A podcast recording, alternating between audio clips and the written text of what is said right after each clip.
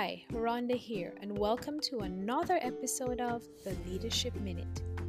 It seems very obvious, but in order to lead, a leader must be able to communicate. Leaders need to express ideas and share information. A leader must be able to relate the vision, the goals, instructions, and most importantly, a leader must be able to motivate. This cannot be accomplished if the leader doesn't communicate. Here are five tips to help you communicate effectively. 1. Be honest and sincere. 2. Be clear.